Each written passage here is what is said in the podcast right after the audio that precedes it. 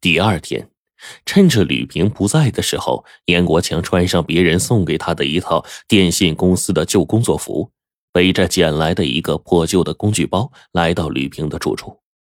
严国强已经观察过，十二号楼这种老式住宅，电话线都在走廊的明处。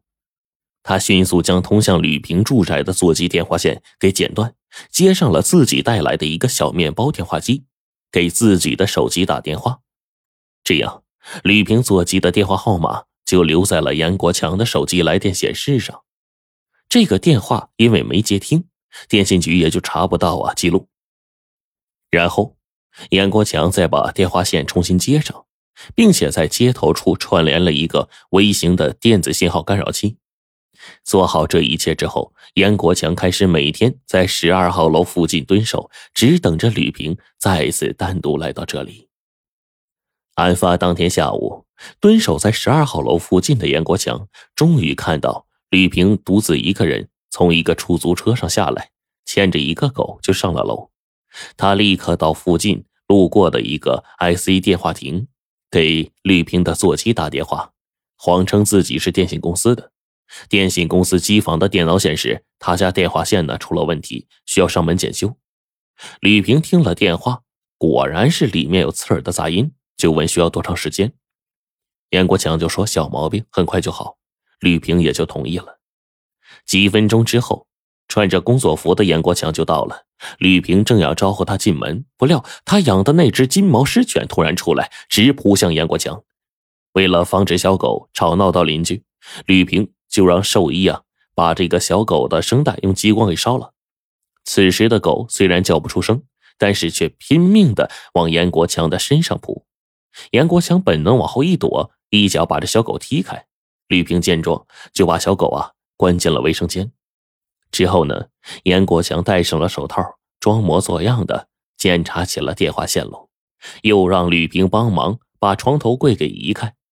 就在他弯腰的时候，严国强从工具包里拿出了一把锤子，对着他的后脑就砸下去了。吕平顿时就昏迷倒地。这个时候。本来是为钱而来的严国强，见到吕平容貌出众，穿着性感，有生邪念，把他抱到床上，撕开他的衣服，正要实施暴行的时候，吕平突然醒过来了，拼命的反抗，严国强只得掐着他的脖子，直到他一动不动。就在这个时候，吕平的电话响了，严国强一愣之下，随手关了电话，紧接着房间的座机又响了，他慌忙的把听筒拿开。严国强害怕打电话的人因为电话不通而赶过来，连忙在卧室里面找现金，不料一分钱都没有。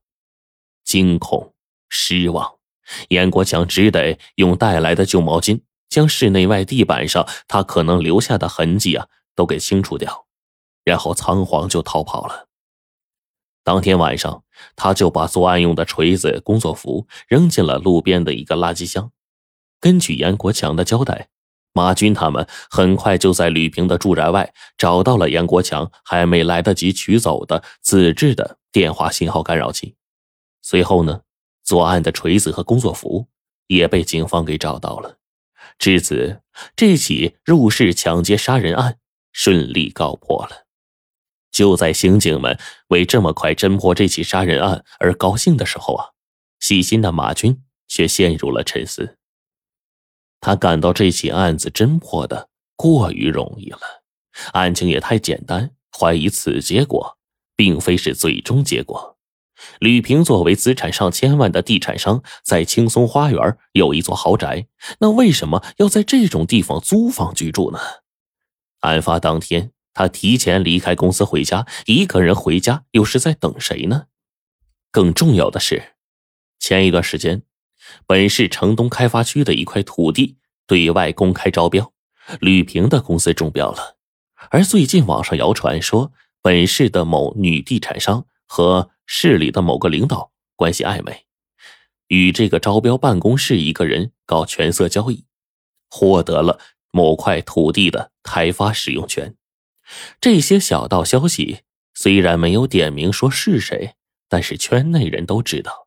网上说的某女地产商就是吕平，这些传闻和吕平的意外被害是否有关联呢？马军就把自己的想法向市公安局局长做了汇报，得到了局长的认同和支持。随后，马军又仔细查看了一下现场的勘查记录，并带人再次去了现场寻找新的线索。功夫不负有心人。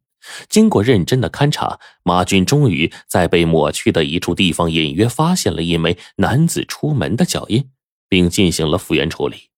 经过科学对比，这脚印男子的身高应该在一米六左右，这显然不是一个身高一米七八的严国强留下的。房间里出现了第二个男子的脚印，那这个脚印会是谁呢？此外，马军还在吕平的床下发现了被脱抹的痕迹。根据严国强的交代，他压根就没去过床下，也不可能有脱抹床下的痕迹啊。